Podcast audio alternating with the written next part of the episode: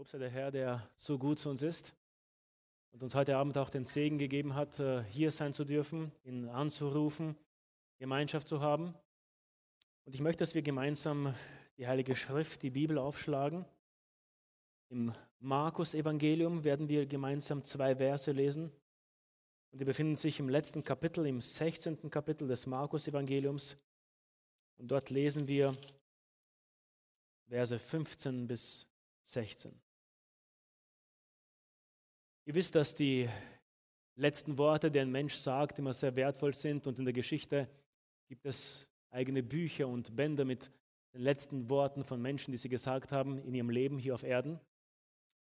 Nun, Jesus Christus sagt diese Worte nicht, bevor er stirbt, sondern nachdem er auferstanden ist und anschließend zum Vater in den Himmel emporgenommen wird. Aber diese Worte sind sehr, sehr wichtig für uns. Alle Worte Jesu sind wichtig, aber das sind die letzten Worte, die er uns lässt. Und er sagte den Jüngern und uns Folgendes: Geht hin in alle Welt und verkündigt das Evangelium der ganzen Schöpfung.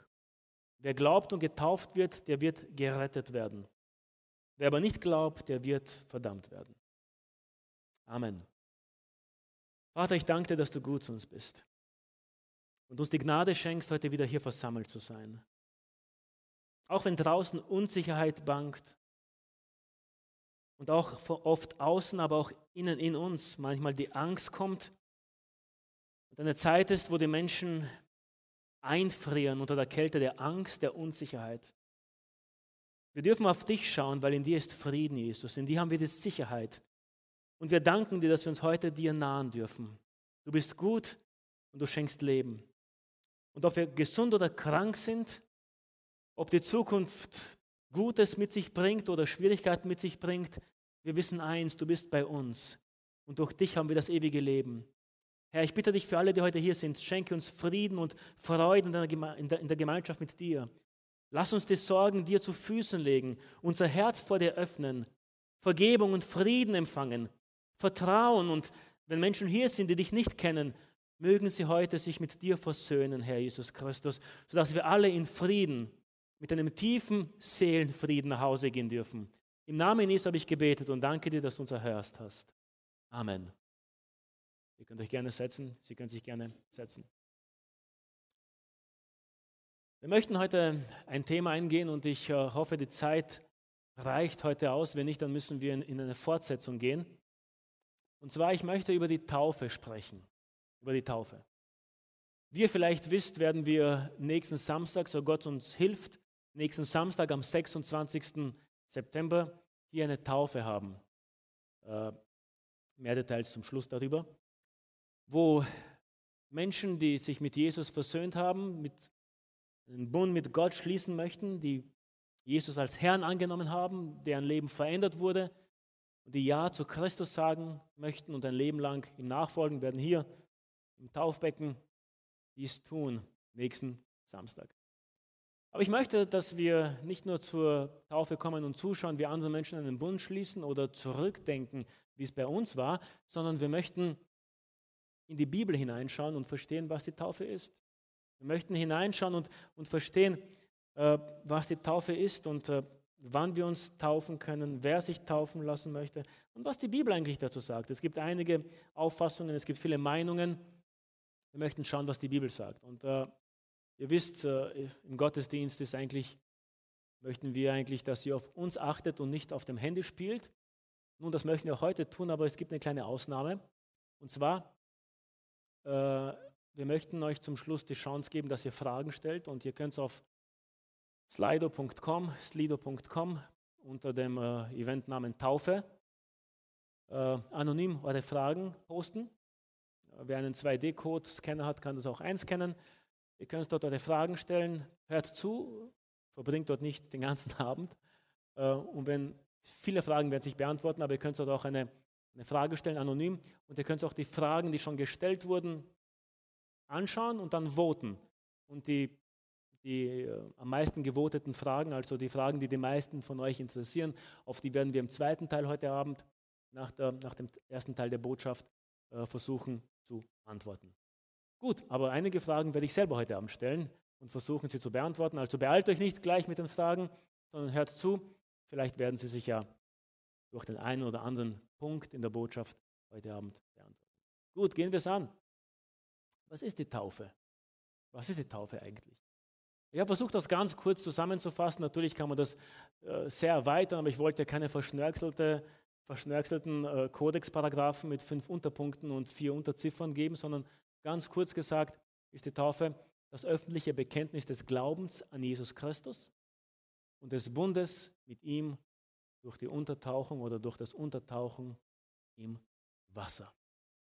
Das wäre kurz gesagt die Taufe.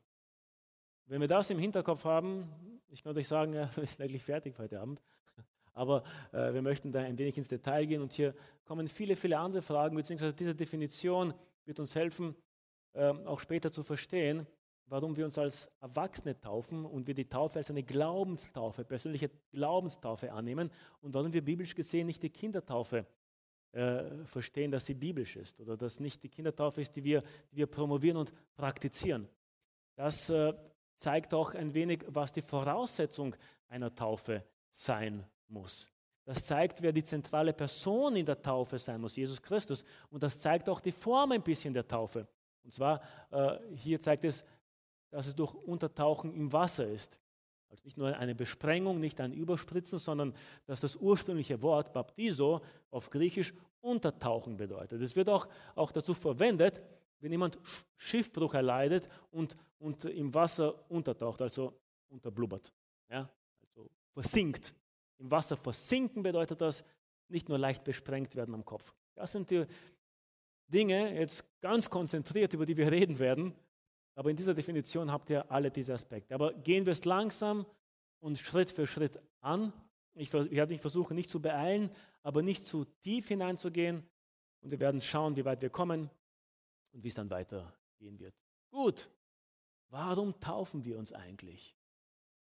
Warum ist es überhaupt nötig, dass man sich taufen lässt und es nicht genug ist, dass man einfach in die Kirche kommt, dass man Lieder singt, dass man ein bisschen die Bibel liest, dass man sagt, ja, ich glaube, ja eh. Wenn wir in die Bibel schauen, haben wir ein paar Gründe und was mir sehr, sehr gut an der Bibel gefällt und an der Transparenz der Bibel, ist, dass alles, was Gott von uns verlangt, er persönlich oder durch seinen Sohn Jesus Christus zuerst vorgelebt hat. Gott verlangt nichts von uns, was er selber nicht getan hat. Sei es vergeben, sei es beten, sei es ein reines, heiliges Leben führen oder sei es, getauft zu werden. Das erste Beispiel ist Jesus Christus selber. Er kommt eines Tages zu Johannes in die Wüste und Johannes, als er ihn sieht, von Gott vorbereitet und prophetisch ausgestattet, sagt, siehe das Lamm Gottes, das die Schuld der Welt auf sich trägt. Und er fragt ihn und Jesus kommt zu ihm ins Wasser und will sich taufen lassen und sagt, ich soll dich taufen. Ich bin nicht würdig, dir die Sandalen zu öffnen. Und Jesus sagt, tun wir es, weil so steht es geschrieben. Und er lässt sich taufen und er lebt das vor. Und hier ist nicht nur, dass er beim Wasser war und sich besprengen ließ, sondern er ging ins Wasser hinein. Und einer der Evangelisten merkt dort an, dass dort viel Wasser war. Eben deswegen, damit er untergetaucht werden kann im Wasser. Also Jesus ließ sich taufen. Wir sehen aber auch gleichzeitig, dass Jesus uns diesen Befehl gibt, dass wir uns taufen lassen sollen. Und neben diesen Versen aus dem Markus-Evangelium Kapitel 16 möchte ich auch noch diese Verse aus Matthäus-Evangelium Kapitel 28 lesen, und zwar den Vers 19, wo Jesus den Jüngern sagt, so geht nun hin und macht zu Jüngern alle Völker und tauft sie auf den Namen des Vaters und des Sohnes und des Heiligen Geistes. So geht nun hin und macht zu Jünger und tauft sie. Das ist ein Imperativ. Das ist ein Befehl. Da ist keine, und wenn die Leute wollen und wenn jemand sich freiwillig meldet, gebt ihm die Option, frei sich taufen zu lassen. Nein, er sagt hier, dass das Evangelium verkündigt werden muss und dass ein Teil des Glaubens und des Jüngerwerdens Jesu auch die Taufe ist, die danach folgt. Wir sehen auch, dass die Aposteln darüber gelehrt haben und es fortgesetzt haben, was Jesus gelehrt hat. Und hier, nachdem Christus zum Himmel empor erhoben wird, der Heilige Geist über die Apostel in Jerusalem kommt, fangen sie an, in der Vollmacht des Heiligen Geistes zu predigen. Genauer gesagt, Petrus verkündigt hier das Evangelium. Und nach der Verkündigung dieser Botschaft im Kapitel 2 der Apostelgeschichte ist folgende Reaktion der Menschen zu sehen und folgende Antwort des Apostels Petrus. 37 beginnend. Als sie aber das hörten, drang es ihnen durchs Herz und sie sprachen zu Petrus und den übrigen Aposteln: Was sollen wir tun, ihr Männer und Brüder? Da sprach Petrus zu ihnen: Tut Buße, was so viel heißt wie von Herzen umzukehren und seine Gesinnung zu verändern. Und jeder von euch lasse sich taufen auf den Namen Jesu Christi zur Vergebung der Sünden, so werdet ihr die Gabe des Heiligen Geistes empfangen. Ihr seht das von Anfang an, die Verkündigung der Aposteln war, dass Christus der Sohn Gottes ist, dass der Mensch zu ihm umkehren muss, Buße tun muss und diesen Glauben und diese Umkehr an Christus mit der Taufe besiegeln muss. Und die Aposteln selber, sie tauften auch, beziehungsweise initiierten sie die Taufen. Und wir sehen hier, dass auf Grundlage dieser Botschaft, die verkündigt wurde zu Pfingsten, auf Grundlage dessen, was Petrus den Menschen sagte, dass sie tun müssen, sehen wir hier in Vers 41, dass diejenigen, die nun bereitwillig sein Wort annahmen, sich taufen ließen. Und es wurden an jenem Tag etwa 3000 Seelen hinzugetan.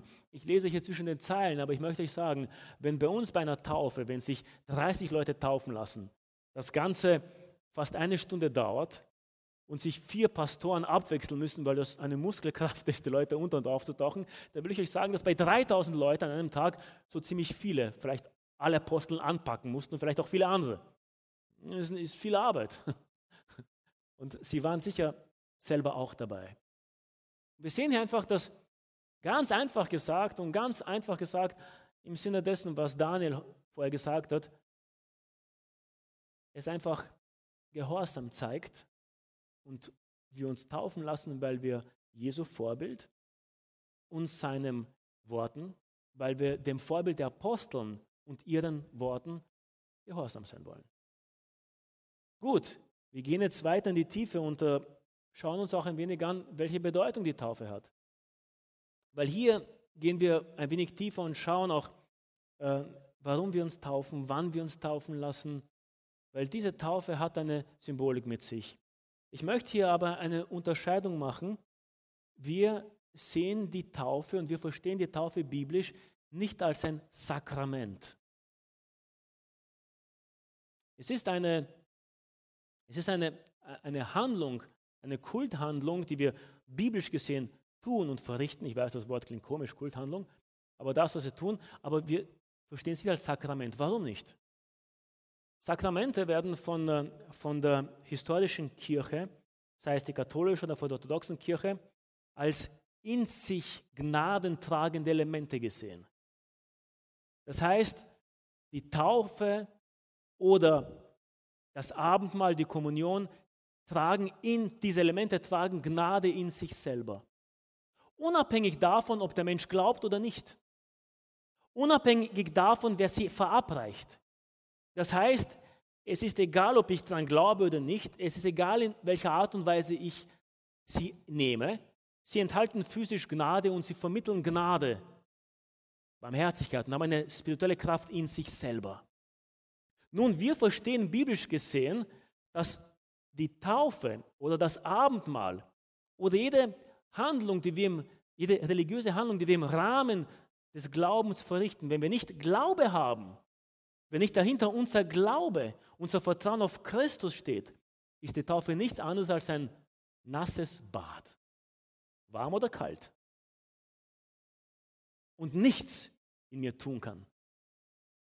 Weil Gott tut nichts und es hat keine Wirkung, wenn nicht mein persönlicher Glaube dahinter steckt, meine persönliche Überzeugung dahinter steckt. Ja, das ist genauso wie wenn zwei Leute die Ehe schließen, aber es steckt keine Beziehung dahinter. Es steckt keine Liebe dahinter. Es steckt keine Überzeugung dahinter. Es steckt keine Kommunikation dahinter. Es wird einfach gemacht und man glaubt einfach, man kommt zum Altar und durch den Segensspruch, zack, kommen die Herzchen, man verliebt sich, die Kommunikation passt und es ist eine fantastische Ehe, entspringt einfach aus dem Segensgebet des Priesters und aus der Handlung. Vergiss es. Vergiss es. Sie hat ihren Wert. Diesen Bund, den man schließt und dieses Ja-Wort vor Gott. Aber wenn dahinter nicht eine Beziehung steht, eine authentische Liebe, eine Überzeugung, ein freiwilliger Akt, vergiss es, diese Handlung wird nicht eine gute Ehe schaffen. Ja, es muss mehr dahinter stecken. Und genauso auch hier. Es muss hier der Glaube dahinter stecken. Darum ist die Taufe bei uns, biblisch gesehen, wie wir sie verstehen, nicht ein Sakrament. Hopp, du springst ins Wasser und die Sünden sind vergeben. Hopp, du springst ins Wasser und eine Beziehung zu Gott ist dahergezaubert, obwohl du nichts vorher gemacht hast, keine Überzeugung hast, keinen Glauben hast, nichts sich in deinem Leben getan hat. Hopp, du springst ins Wasser und Bindungen und Ketten der Sünde und Abhängigkeiten und Probleme werden weggezaubert. Nein, nein. Es muss was dahinter stecken. Die Taufe selber symbolisiert etwas und sie zeigt äußerlich etwas, was innerlich im Menschen geschehen ist. Und das muss vorher geschehen. Die Taufe symbolisiert die Teilnahme am Tod Jesu und an der Auferstehung Jesu Christi.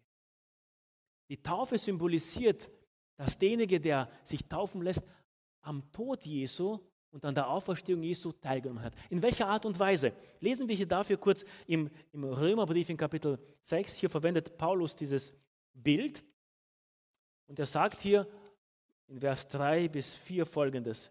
Oder wisst ihr nicht, dass wir alle, die wir in Christus Jesus hineingetauft sind, in seinen Tod getauft sind? Wir sind also mit ihm begraben worden durch die Taufe in den Tod, damit gleich wie Christus durch die Herrlichkeit des Vaters aus den Toten auferweckt worden ist, so auch wir in einem neuen Leben wandeln.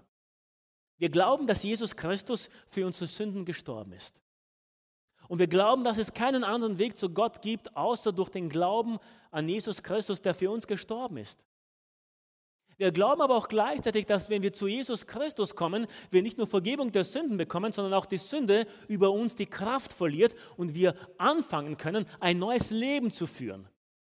All diejenigen von euch, die bekennen, dass sie ihr Leben zu Jesus gebracht haben, Jesus angenommen haben, verwandelt wurden, erneuert wurden, befreit wurden von Sünden, von Depressionen, von Dingen, die sie festgehalten haben. Diesen übernatürlichen Akt nennt die Bibel Wiedergeburt. Nun, Paulus möchte hier sagen, dass durch die Taufe im Wasser wir diesen Prozess, der in uns geschehen ist, symbolisieren und aufzeigen.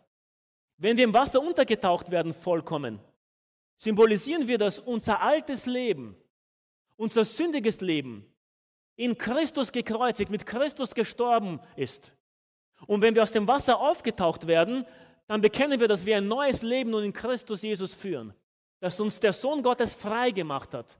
Und wir ein neues Leben in Jesus Christus haben und wir nun mit ihm und für ihn leben. Nun, die Taufe symbolisiert diese Teilnahme. Wir sind nicht vor 2000 Jahren mit Jesus am Kreuz gestorben. Wir lassen uns auch nicht so wie manche Gruppierungen in Spanien zu Ostern physisch kreuzigen, weil wir glauben, irgendwas dadurch zu erreichen. Wir glauben, dass wir durch die Hingabe zu Christus, durch das Vertrauen auf Jesus, auf das, was er für uns gemacht hat, indem wir unser Leben ihm zu Füßen legen, bereit sind umzukehren, Buße zu tun, er uns von den Sünden befreit und erneuert. Und im Taufwasser besiegeln wir und bezeugen, dass wir mit Jesus gestorben und auferstanden sind. Und wir sagen wie Paulus, ich wurde gekreuzigt mit Jesus Christus, aber ich lebe. Aber nicht ich lebe, sondern der Sohn Gottes lebt nun in mir und ich lebe für ihn. Nicht ich lebe, sondern er lebt in mir. Das bekennen wir durch die Taufe. Und das symbolisiert die Taufe. Das muss aber schon in mir geschehen sein. Das geschieht nicht im Taufwasser. Die Taufe symbolisiert auch die Vergebung der Sünden. Und die Apostelgeschichte zeigt uns das in Kapitel 22. Ich weiß, wir gehen heute durch viele Bibelstellen, aber ich habe euch gesagt, ich möchte euch die biblische Perspektive der Taufe sagen. Darum werde ich nicht von mir reden, sondern ich werde das alles biblisch belegen. Das sind halt viele Bibelverse. Und hier spricht das Wort über den Kämmerer aus Äthiopien, der auf dem Weg nach Hause war, und Philippus wird vom Heiligen Geist zu ihm gesandt. Er springt auf den Wagen, erklärt ihm das Evangelium, und nachdem er das gehört hat, reagiert er folgendermaßen, Vers 16. Und nun, was zögerst du? Steh auf und lass dich taufen und lass deine Sünden abwaschen, indem du den Namen des Herrn anrufst. Tut mir leid, ich bin bei Cornelius. Zum Kämmerer kommen wir später. Was zögerst du? Steh auf und lass dich taufen und lass deine Sünden abwaschen, indem du den Namen des Herrn anrufst. Hier steht die Taufe in Verbindung mit der Vergebung der Sünden. Aber die Taufe ist nicht die Vergebung der Sünden. Wenn ihr hier ganz genau lest, seht ihr hier, steh auf und rufe den Namen des Herrn an und lass dich taufen und deine Sünden abwaschen. Die Vergebung der Sünden beruht auf unser Vertrauen auf Jesus Christus und auf unser Glaube, dass er uns vergibt. Indem wir unsere Sünden zu ihm bringen, bringt er uns Vergebung. Die Taufe selber symbolisiert das eigentlich, dass wir durch Jesus Christus Vergebung der Sünden erlangt haben. Es ist falsch zu glauben, dass dieses Wasser, dieses H2O, das in dieses Becken füllen wird, es wird wahrscheinlich aufgrund dieser Umstände auch ein bisschen Chlor darin sein, ja, dass das die Kraft hat, uns reinzuwaschen. Wenn es viel Chlor hat und wir lang genug dort bleiben, hat es vielleicht die Kraft, unsere Kleider ein bisschen heller zu machen oder Flecken wegzubringen. Aber dieses physische Element hat keine spirituelle Kraft. Das, was Sünden vergeben kann, ist nicht materiell. Es ist das Opfer Jesu Christi, das ich im Glauben annehme und zu dem ich im Glauben meine Sünden bringe. Aber im Taufwasser bekenne ich diese innere spirituelle Realität, indem ich untergetauft werde und rauskomme. Und sozusagen symbolisiere, dass meine sündige Vergangenheit ich zurücklasse. Das muss aber schon eingetroffen sein in meinem Leben, wenn ich ins Taufwasser gehe. Sonst tauche ich unter mit meinen Sünden und rate, wie du auftauchst. Mit deinen Sünden. Die Taufe symbolisiert auch den Bund, den wir mit Gott schließen. Und hier lesen wir im Römerbrief, in Kapitel 6 mit Vers 4, die folgenden Worte. Wir sind also mit ihm begraben worden durch die Taufe in den Tod, damit gleich wie Christus durch die Herrlichkeit des Vaters aus den Toten auferweckt worden ist, so auch wir in einem neuen Leben wandeln. Wer mit Christus auferstanden ist, der lebt ab nun für Christus. Er lebt nicht mehr für sich, sondern er lebt für Christus. Die Taufe ist der komplette Bruch zum alten sündigen Leben und der Bund zu einem neuen Glaubensleben als Jünger Jesu Christi. Eigentlich derjenige, der sich taufen lässt, bekennt, ich gehöre nicht mehr dieser Welt, ich gehöre dir. Ich bin ein freiwilliger Sklave Jesu Christi. Und mein Gehorsam ist gebunden an Christus. Es ist ein Bund mit Gott. Genauso wie der Bund der Ehe. Ich sage Nein zu allen anderen Frauen. Ich habe Ja gesagt zur Sonja. Für mein restliches Leben gibt es niemand anderen und wird es niemand anderen geben. Und ich bin ihr treu. So Gott mir hilft, bis ich meine Augen schließe und mein Herz nicht mehr schlägt hier auf Erden. Und die Taufe sagt dasselbe auch. Nein zur Welt, Nein zur Sünde, Nein zur Alternative und Ja zu Christus. Bis zum Tod und dann in alle Ewigkeit. Und das symbolisiert auch die Taufe. Was hat sie noch für Symbolik? Sie ist das öffentliche Bekenntnis des Heils. Und die Taufkandidaten werden gefragt im Taufwasser, ob sie bekennen vor der sichtbaren und unsichtbaren Welt, vor der Gemeinde Jesu Christi, dass Jesus Christus der Sohn Gottes ist, dass Jesus Christus ihre Sünden reingewaschen hat, dass sie ein Kind Gottes geworden sind. Und sie bekennen das und sie zeigen das. Aber es ist das öffentliche Bekenntnis des Heils, das sie schon erlebt haben. Nochmal komme ich zurück, das Wasser rettet nicht. Das Wasser bringt kein Heil. Die Taufe symbolisiert dass wir durch Jesus Christus das Heil erlangt haben. Und nun bekennen wir das öffentlich, was in uns schon geschehen ist. Weil schaut, was hier der Epheserbrief sagt in Kapitel 2 mit Vers 8 bis 9. Denn aus Gnade seid ihr errettet durch den Glauben und das nicht aus euch. Gottes Gabe ist es, nicht aus Werken, damit niemand sich rühme. Wir sind errettet durch die Gnade. Und wie nehmen wir sie an? Durch Glaube. Wenn ich glaube, werde ich errettet. Wenn ich Christus annehme, werde ich errettet. Nicht meine guten Werke, auch nicht die Sakramente, auch nicht die Taufe spezifisch gesehen errettet mich, sondern alleine der Glaube an Christus. Es ist alleine Christus, es ist alleine die Gnade Gottes. Es ist alleine das, was Jesus für mich gemacht hat. Ich kann es lediglich im Glauben, im Vertrauen annehmen. Es ist nicht meine Leistung, die mich errettet. Niemand kann sich rühmen, dass er Gottes Gunst und Heil erworben hat. Niemand. Egal welches religiöses Oberhaupt, egal wie gut und freundlich und nett, egal wie viel Geld er gibt, egal wie viele gute Taten er gemacht hat, niemand kann vor Gott stehen und sagen, ich bin gut und würdig. Alle haben gesündigt. Alle ermangeln des Ruhmes, den sie bei Gott haben sollten. Alles, sagt die Bibel. Aber sie werden gerechtfertigt, also von Gott akzeptiert und angenommen, durch den Glauben an Jesus Christus. Gelobt sei sein Name. Und die Taufe symbolisiert auch noch die Aufnahme in die Gemeinschaft der Gemeinde. Alle, die geglaubt haben damals zu Pfingsten, sie ließen sich taufen und sie wurden hinzugefügt, sagt die Bibel. Und alle waren gemeinsam im Wort, in der Lehre der Apostel, im Brotbrechen, im Gebet und im Abendmahl waren sie dort gemeinsam. Die Taufe symbolisiert, dass man in die Gemeinschaft der Gläubigen hineingetauft wird. Man ist nun Teil des Leibes Jesu Christi. Man war ein Kind der Finsternis, man ist nun ein Kind des Lichtes. Man hat in Dunkelheit getappt, jetzt wandelt man im Licht. Das symbolisiert die Taufe. Und diese Bedeutung hat sie.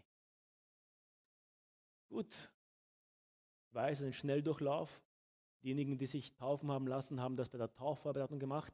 Diejenigen, die sich taufen lassen wollen, werden noch diesen Kurs durchmachen, beziehungsweise alle diejenigen, die bei der Jüngerschaftsgruppe dabei sein wollen. Und wir werden heute eine Liste aufstellen, wo sich alle eintragen können, die Interesse haben, ab Oktober bei einer solchen Gruppe dabei zu sein.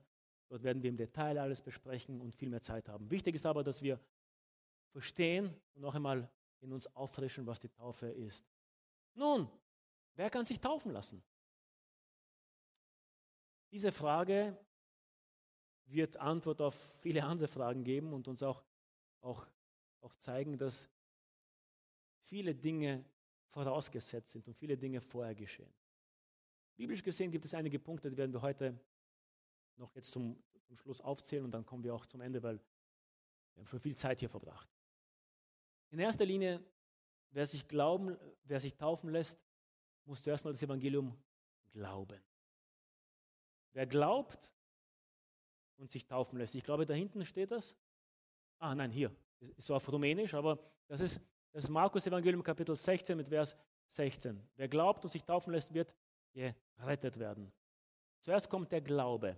Die Bibel sagt uns, dass der Glaube vorausgesetzt ist durch das Hören. Wie kannst du das Evangelium glauben, wenn du es nicht zuerst gehört hast?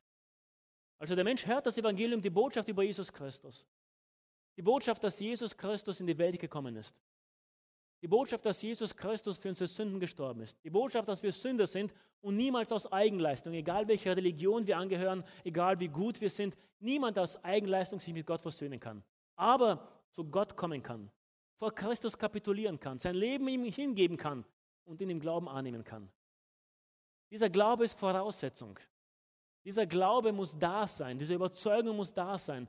Und die Person, die das Evangelium aus ganzem Herzen glaubt und angenommen hat, kann getauft werden. Aber was ist noch eine Voraussetzung? Was muss die Person noch haben, die sich lassen möchte? Wer Buße tut und seine Sünden bekennt, kann sich taufen lassen. Wir haben in Apostelgeschichte 2 gelesen, dass als Petrus die Frage bekommen hat, was sollen wir tun, sagte er, ein jeder von euch tue Buße. Ich möchte nochmal genau das Ganze anschauen, nicht, dass ich da etwas von mir selber dazu sage. Kapitel 2 mit Vers 37 Jesus sagt mir, tut Buße und jeder von euch lasse sich taufen. Dieses Buße tun, habe ich schon gesagt, bedeutet von ganzem Herzen umkehren, eure Gesinnung ändern. Es muss eine Reue da sein. Und ein Mensch, der wirklich erkennt, dass Christus die Wahrheit ist, den erkennst du auch daran, dass es ihm leid tut, dass er in der Finsternis getappt ist. Nicht immer, aber oft sind Tränen dabei. Es tut einem leid. Man kommt wirklich zu Gott. Wisst ihr, seitdem ich Kinder habe, ist nicht so lange her, aber sehe ich das. In der Ehrlichkeit der Kinder widerspiegelt sich oft dieses Wort Jesu, dass wir werden müssen wie die Kinder, wenn wir das Reich Gottes sehen wollen. Irgendwann ab um die 3 Jahre fangen die Kinder an, ein bisschen so fake zu werden. Sie lernen langsam Sachen vorzugaukeln und wenn sie den See raus haben und die Eltern, wie ich beim ersten noch bin, ja, naiv genug sind, fallen wir oft in die Falle hinein. Aber bis dahin sind sie und zeigen sie oft eine gewisse Ehrlichkeit und oft immer wieder. Und wenn es ihnen wirklich leid tut, dann erkennen sie es ihnen. Und sie kommen zu dir und sagen, tut mir leid, vor allem wenn da Zuckerl im Spiel sind. Oh, wenn du nicht brav warst und weiter, gibt es keine Zuckerl. Oh, dann weinen sie. Tut ihnen so leid, weil sie wissen einfach, dass sie jetzt ihre Zuckerl nicht bekommen. Aber du siehst einfach, wie authentisch oft die Kinder sind, wie ehrlich sie oft sind. Und zu dir kommen und vielleicht weinen, dich umarmen, Entschuldigung sagen. Ja? Und Buße tun bedeutet einfach, zum Vater zu kommen und sagen, hey Jesus, ich war in der Finsternis. Es ist das Bild des verlorenen Sohnes, der zum Vater kommt, von den Schweinen, nachdem er sein Erbe genommen hat, seitdem er es weggeworfen hat, in einem ausschweifenden Leben, kommt er zum Vater und sagt, Vater, ich habe gegen dich und gegen den Himmel gesündigt. Es ist mir egal, ob du mich als einen deiner Diener annimmst. Ich möchte zu dir umkehren. Buße bedeutet, nicht Geschäfte mit Gott machen. Weißt du was, Gott? Wenn du das machst, dann komme ich zu dir. Nein, das ist kein Geschäft mit Gott. Das ist eine totale Kapitulation. Sein sich vor Gott unterwerfen und bekennen, dass wir Sünder sind und seine Gnade brauchen. Aber dazu gehört auch das Bekenntnis der Sünden. Und die zum Johannes, zum Jordan kamen, die bekannten ihre Sünden und ließen sich taufen. Es ist wichtig, die Last loszulassen. Es ist wichtig, die Last abzulegen. Und hier möchte ich euch sagen, ja, wir können und wir dürfen zu Gott persönlich kommen. Es gibt einen einzigen Fürbitter zwischen Gott und Mensch, es ist Jesus Christus. Und du musst auf keine Pilgerreise gehen und du musst zu keinem hohen geistlichen Amt gehen und du musst in keine Kathedrale gehen, um beten zu können, dass Gott dich erhört. Du kannst dort, wo du bist, zum allmächtigen Vater kommen und im Namen Jesu Christi um Vergebung bitten und deine Sünden bekennen. Und alle, die zu mir kommen, sagt Jesus, die werde ich nicht wegschicken. Du kannst zu ihm kommen und die Last ablegen, auch heute Abend. Du brauchst keinen Termin. Er ist da. Er ist für dich da. Aber es gibt Dinge und Lasten, die wir selber oft nicht tragen können. Dinge, die wir vielleicht dafür gebetet haben, aber wir spüren auch die Last. Dinge, die wir getan haben. Dinge, die unser Gewissen belasten. Nun, da sind wir füreinander da. Da ist auch die Gemeinde da. Und da kannst du zu jemandem kommen. Zu einem Ältesten, zu einem Pastor kommen und einem vertrauenswürdigen Gespräch deine Sünden bekennen. Und dann mit der Person gemeinsam im Gebet zum Kreuz Jesu Christi kommen und diese Last zu ihm bringen. Manchmal müssen wir unsere Last gemeinsam tragen.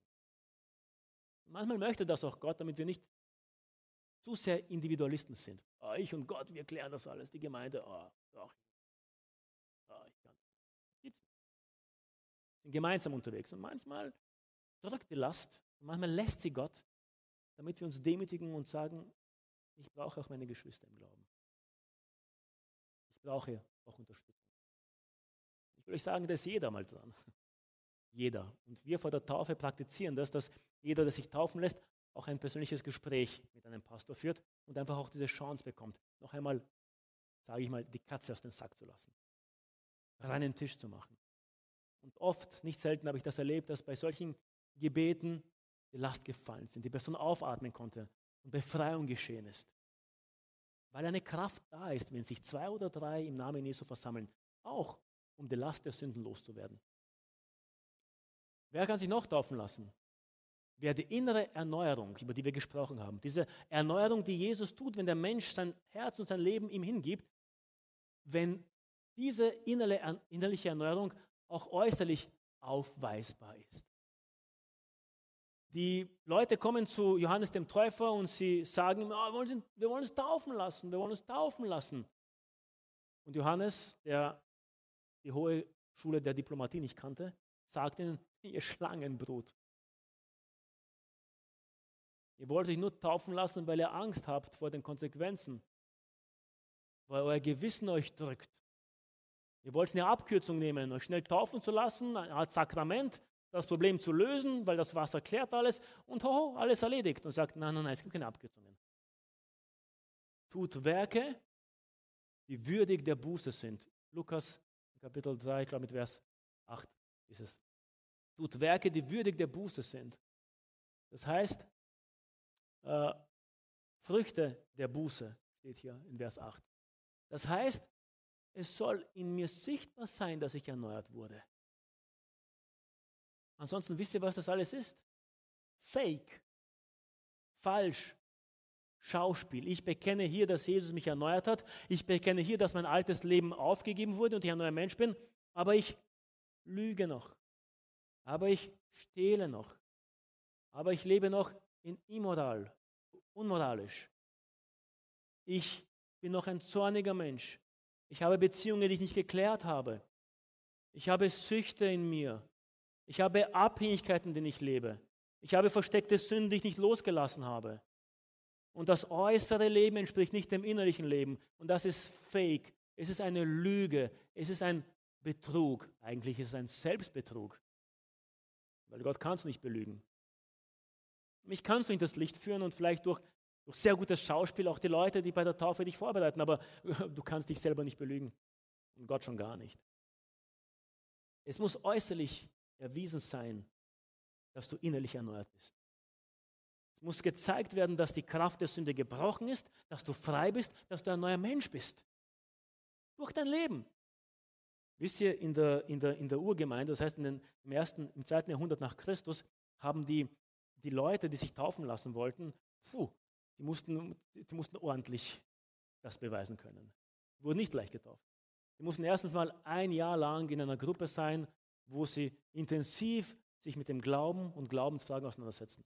Zweitens, sie mussten von einem Bischof, von einem Pastor, Priester begleitet werden, ein Jahr lang.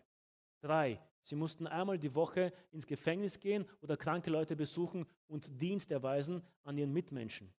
4, es wurden ihre Familien, ihre Arbeitskollegen, ihre Arbeitgeber, ihre Nachbarn befragt, ob diese Menschen ein neues Leben aufweisen. Die Ungläubigen mussten Aussage geben, das heißt, dass deine Eltern vielleicht ungläubig sind, dass deine Schulkollegen, dass ich jetzt in die Schule gehe oder in deine Arbeit sage, hey, so wie ist der Moritz in den letzten 2 Jahren gewesen?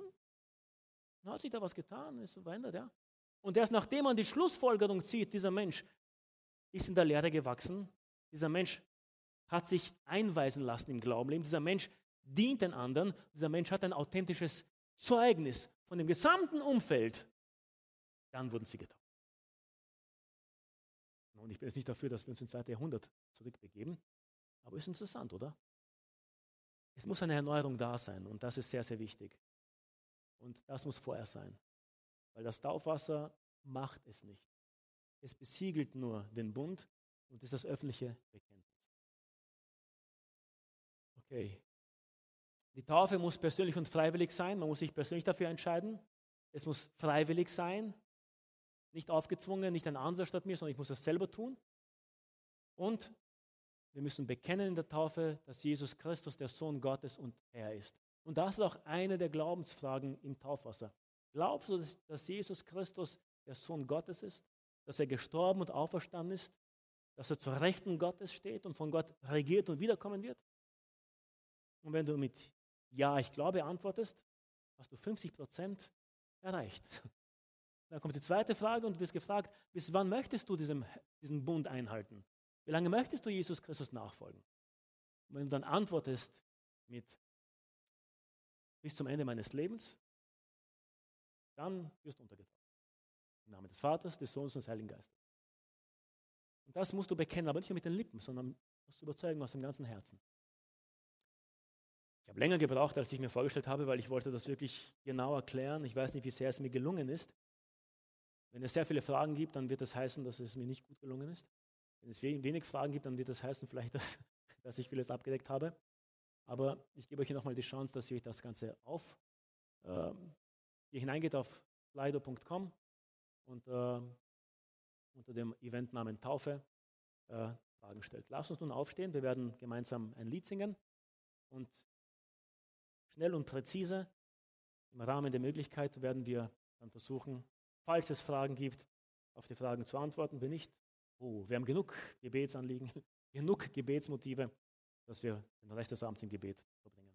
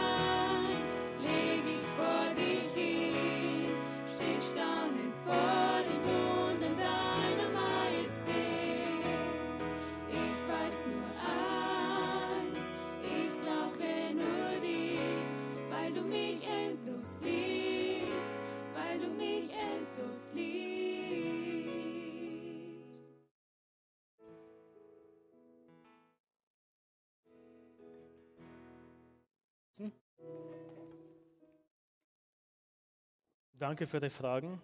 Es sind hier reichlich welche dabei. Wir werden hier nicht alle beantworten können, weil es sind viele und die Zeit drängt. Aber wir werden, so Gott uns hilft, dieses Forum offen lassen und dann habt ihr einen Grund mehr, nächsten Donnerstag dabei zu sein und viele Freunde mitzunehmen. Wir werden wahrscheinlich dann fortsetzen. Einige Fragen, die ihr gestellt habt, die werden sich nächste Woche klären, aber ich werde sie kurz ansprechen. Wir fangen an mit der ersten Frage, die 54 Likes hat, im Sinne von, dass 54 Personen wollten, dass wir auf diese Frage antworten. Deswegen ist sie top gerankt. Und zwar, kann man ohne den Heiligen Geist die Taufe machen? Die Frage ist, was bedeutet diese Frage? Mit dem Heiligen Geist. Wenn man ohne den Heiligen Geist die Taufe machen. Wir, die Pfingstgemeinde, und ich weiß, was hier gemeint ist, ja, mit dem Heiligen Geist ist hier gemeint von denen, die die Frage gestellt haben, die Taufe im Heiligen Geist, die dieses externe Zeichen der Zungenrede hat, an die wir glauben, dass sie wie zu Pfingsten auch heute manifestiert ist. Aber ich möchte euch sagen, und ich will nicht zu weit ausholen, weil sonst sind wir hier bis um 10 am Abend und mein Mund wird fusselig. Ich habe eine Flasche dabei zum Trinken. Das Werk des Heiligen Geistes limitiert sich nicht zu Pfingsten. Die Geistestaufe limitiert sich nicht auf eine Zungenrede. Sondern da sind viele Dinge noch dabei, die dabei sein müssen. Und sozusagen plappern wir irgendetwas und sind ein erzernes Gefäß, das viele Geräusche macht, wie ein Küchentopf, der die Stiegen runterfällt. Viel Lärm, aber nichts drin. Das Werk des Heiligen Geistes bezieht sich auf alles, was Leben bedeutet. Als Gott die Welt schuf, steht im ersten Buch Mose, dass der Geist Gottes sich über die Oberfläche bewegte. Und Gott sprach, es werde Licht. Und derjenige, der Agent war, der Schöpfung, war der Heilige Geist. Und er blies Odem über den Menschen. Der Mensch bekam Leben. Und das Wort für Geist im Hebräischen, Ruach, ist auch das Wort für Odem. Ja? Der Atem Gottes, durch den er den Menschen Leben gab, ist eigentlich bildlich gesehen auch der Heilige Geist. Spirituell gesehen, alles, was spirituelles Leben bedeutet, wird vom Heiligen Geist hervorgerufen. Du kannst nicht in dir das Gefühl haben, dass du ein Sünder bist und zu Christus kommst, wenn nicht der Heilige Geist das tut. Johannes nennt das, wenn der Heilige Geist kommen wird, wird er die Welt von der Sünde überführen. Es ist der Heilige Geist, der in uns den Glauben nährt und erweckt, zu Christus zu kommen. Titus Kapitel 2 sagt uns, dass die Erneuerung, von der ich gesprochen habe, diese Wiedergeburt, diese Erneuerung, wo die Kraft der Sünde ihre Kraft verliert und wir neue Menschen werden, durch den Heiligen Geist, durch die Reinwaschung des Heiligen Geistes, durch die Wiedergeburt, durch den Geist geschieht. Und es kommt natürlich auch die Geistestaufe, aber ein Mensch, der zur Taufe kommt, ein Mensch, der authentisch an Christus glaubt, Buße getan hat, erneuert wurde und zur Taufe kommt, in dem hat schon der Heilige Geist gewirkt. Das heißt, das Wirken des Geistes ist schon im Menschen. Und auch wenn du nicht im Heiligen Geist getauft bist, dass du in Zungen redest, hat schon der Geist in dir gewirkt. Spezifisch gesehen sehen wir nirgendwo in der Bibel, dass die Geistestaufe eine Voraussetzung für die Wassertaufe ist. Ja, es geschieht oft. Vor allem in den Kreisen der Pfingstgemeinde, wo die Kinder im Glauben aufwachsen und mit 14, 15, 16, bevor es noch getauft werden, im Heiligen Geist getauft werden. Es geschieht, aber es ist keine Voraussetzung. Die einzige Voraussetzung für die Taufe, wie ich es auch vorher gesagt habe im Detail, ist der Glaube an Christus. Der Glaube, dass er für uns gestorben ist, die Überzeugung, dass wir ihm hingehören wollen, das Zeugnis, dass ich durch diesen Glauben an Jesus erneuert wurde. Das ist die Voraussetzung, der Glaube an Christus. Also auch wenn du nicht im Heiligen Geist getauft bist und dich taufen lassen möchtest, wenn du dein Leben erneuert wurde durch den Glauben an Christus, wenn du ihm ehrlich nachfolgen willst, hält dich nichts davon ab. Natürlich ist die Taufe im Heiligen Geist, und du sie erlebt hast, ein Punkt noch dazu, der Überzeugung gibt, der die Beziehung zu Gott stärkt.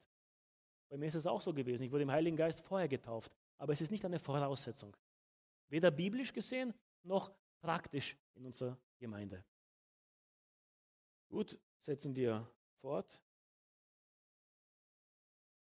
Hier wurde ein kleiner rumänisch-deutsch-Remix gemacht. Ich werde auf Deutsch machen. Muss man Mărturisire, das ist Sündenbekenntnis. Muss man Mărturisire gehen, das ist auch gut. muss man zum Sündenbekenntnis gehen, wenn man schon einmal war.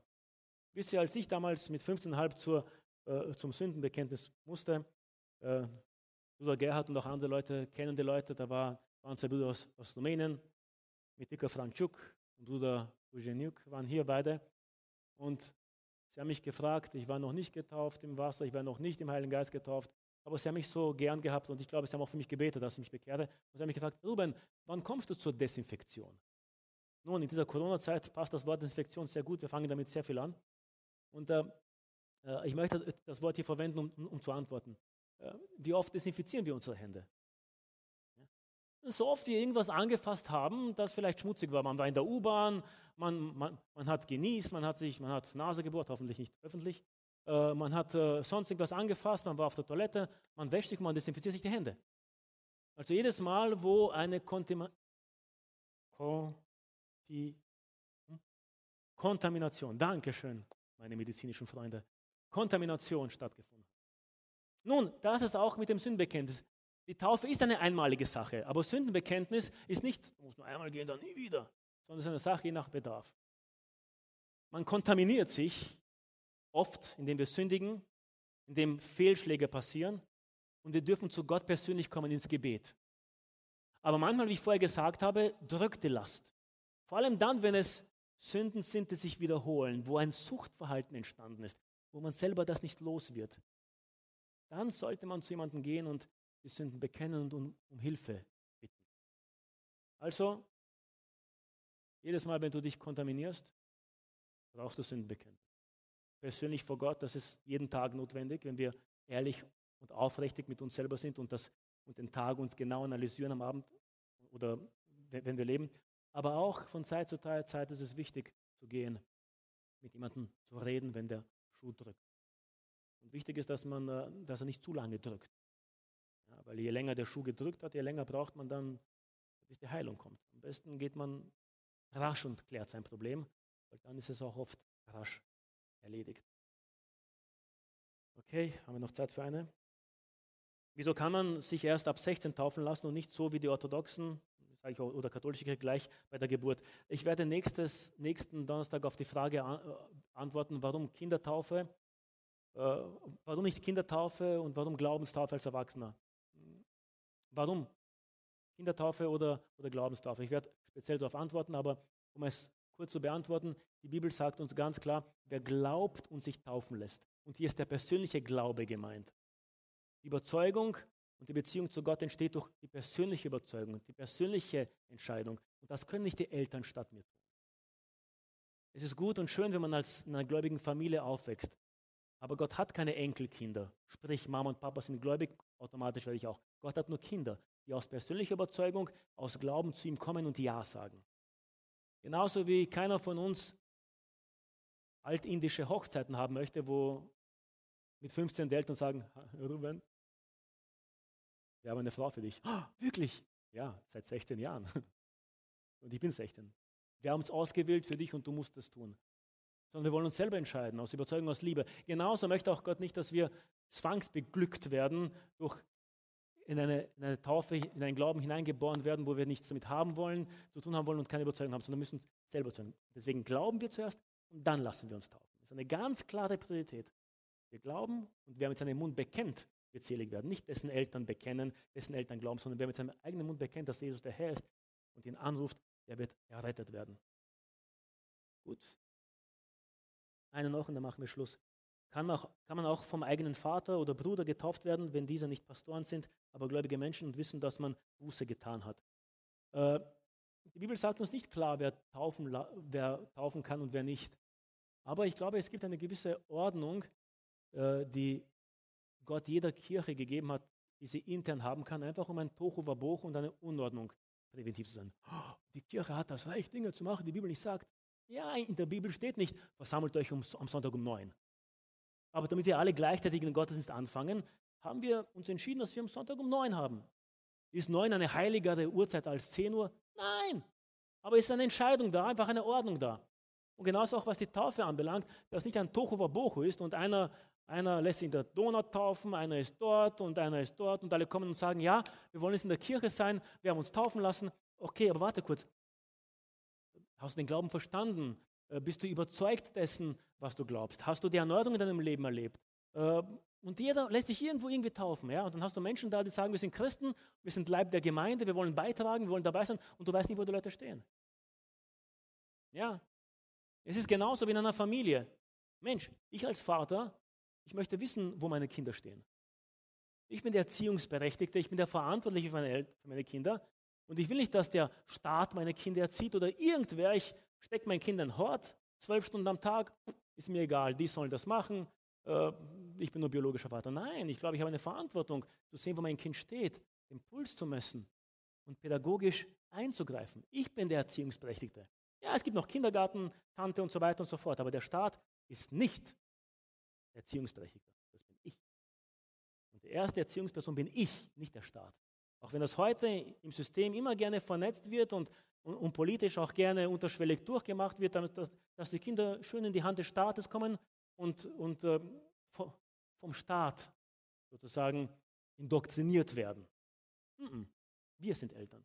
Und genauso auch in der Gemeinde hat der Herr Gemeindeleiter gegeben, die Verantwortung haben vor dem Herrn. Also wir haften mit der Ewigkeit für die Seelen der Gemeinde.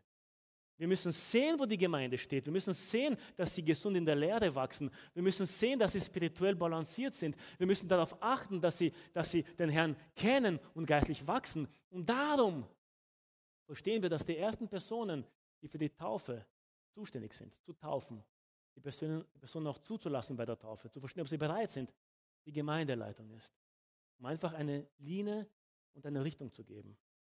Ansonsten geschieht es wie bei einer Schafherde, die 10 Hirten hat. Vergiss es, die Herde bleibt nicht zusammen. Manche gehen dorthin, manche fallen die Klippen runter, manche gehen ins Wolfsrudel hinein, manche hängen im Dornbusch und am Abend kommst du und willst den Stall füllen und du hast 5 Schafe von 100. Ja? Es muss einfach eine Richtung geben. Gibt es Ausnahmen? Ja. Eine Ausnahme, die ich keinem wünsche, ist, wenn jemand im Knast ist.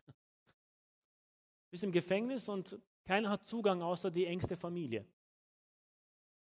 Und die Person ist auf Desinfektionskur und Gott hat den Knast als eine Desinfektionskur gewählt und in diesen Jahren im Knast kommt der Junge, kommt das Mädel zur Besinnung und sagt, ich habe Mist gebaut, ich möchte mich zu Gott bekehren. Aber ich will nicht noch 5 Jahre warten, bis ich aus dem Knast komme, ich möchte mich heute zu Gott bekehren. Aber weil die Person in einer so speziellen Situation ist, darf niemand zu ihr außer der Erziehungsberechtigte und vielleicht ist der Papa gläubig. Und in diesen Situationen wird die Gemeindeleitung den Papa oder den Bruder, den Vollmächtigen, die Möglichkeit geben zu gehen, die Person zu taufen. Oder jemand ist sterbekrank und in diesem Umstand kann nicht zur Person ins Krankenhaus kommen. Es darf nur der engste Verwandte kommen. Und die Person im Sterbebett entscheidet sich, ich möchte Jesus nachfolgen. Wir werden die Chance geben. Und die Person, der Vater, Mutter, Bruder wird das tun können. Aber das sind Ausnahmen. Damit einfach wir eine klare Linie haben, die wir gemeinsam gehen und gesund wachsen. Das ist eigentlich die Absicht und der Gedanke dahinter. Ich hoffe, ich habe es halbwegs explizit erklären können. Die Fragen werden nicht verloren gehen, sondern werden sie nächstes Mal weiterverwenden. Ich möchte euch ganz kurz noch die Announcen machen, dann werden wir beten und zum Schluss kommen. Danke für die Aufmerksamkeit. Wie gesagt, wir wollen Jüngerschaftsgruppen haben. Was heißt das? Kleine Gruppen von maximal 10 Leuten, die sich einmal die Woche treffen, die Kontakt haben per WhatsApp und persönlich und einfach ein Ziel haben, in Jesus zu wachsen.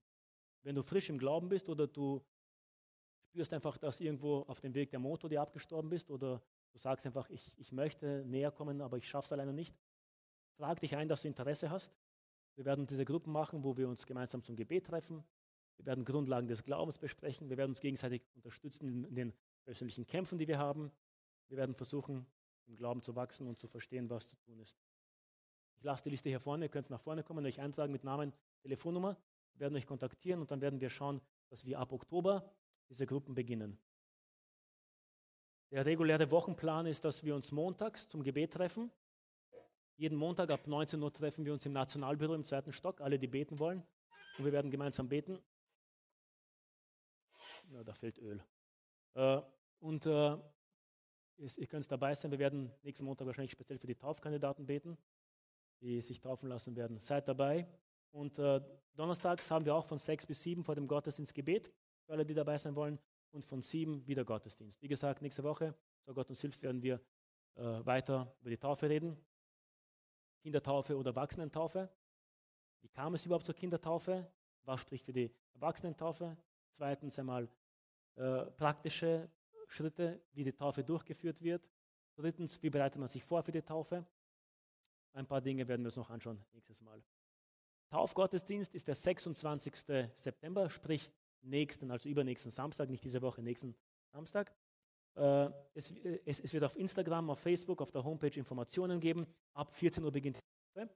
Aber wenn man nicht Taufkandidat ist oder unmittelbar im Dienst ist, beziehungsweise eingeladen wurde vom Taufkandidaten, dann ist man gebeten, sich einzutragen. Es wird auf der deutschsprachigen Homepage der Gemeinde eine Liste geben, also auch, wie man sich sonntags einträgt, dass man sich eintragen kann. Wir werden ungefähr 150 Plätze haben und ihr könnt euch eintragen. Bitte, wichtig ist, wir wollen diesen Saal nicht füllen, wir halten die Regeln ein, die Abstandsregeln. Wir werden auch Hygienemaßnahmen bei der Taufe selbst einhalten. Wichtig ist, dass ihr kommt, wenn ihr das Werk am Herz habt, und ihr seid hier, also wenn ihr hier seid, habt ihr am Herz, und nach Möglichkeit Freunde, Verwandte, Nachbarn mitnehmt. Einfach, wir werden Zeugnisse haben, diejenigen, die sich taufen lassen, werden ein Zeugnis ablegen, wir werden eine evangelistische Botschaft haben, wir werden uns freuen, dass so viele Freunde wie möglich kommen. Beten wir, dass die Situation balanciert bleibt, dass der Herr uns ein Zeitfenster schenkt und die Infektion stoppt, dass die Gemeinde offen bleibt, dass wir den Taufgottesdienst haben können und dass der Herr diese Personen segnet, die sich taufen lässt und alle Gäste, die kommen. Gut, dann bleibt noch eins über, dass wir aufstehen und dass wir nach dem Gebet, wo wir dem Herrn danken, wieder so wie letztes Mal, danke, dass ihr so gehorsam wart, nicht hinten rausgehen werden, weil der Chor wird kommen. Der Botschafter des Chors ist schon da und wartet, dass wir den Raum lüften. Wir werden alle, die jetzt hier sind, wenn ihr noch reden wollt, ein paar Minuten bleibt sitzen, wo ihr seid und sprecht, mit Abstandsmaßnahmen, aber werden hier durch den Notausgang in den Hof hinausgehen, dass wir nicht beim Chor aufeinander reiben und dort wieder mal ein Bocho über Bocho am Gange steht. Also nach dem Gebet sind wir fertig, wir werden alle durch den Notausgang hier hinausgehen. Das Wetter ist noch stabil, soviel ich mitbekommen habe, es ist noch warm, im Hof könnt ihr gerne reden, die frische Luft tut gut vor dem Schlafengehen. Und wir werden auch den Raum schnell freimachen, sodass der Chor proben kann. Lasst uns beten und Gott danken.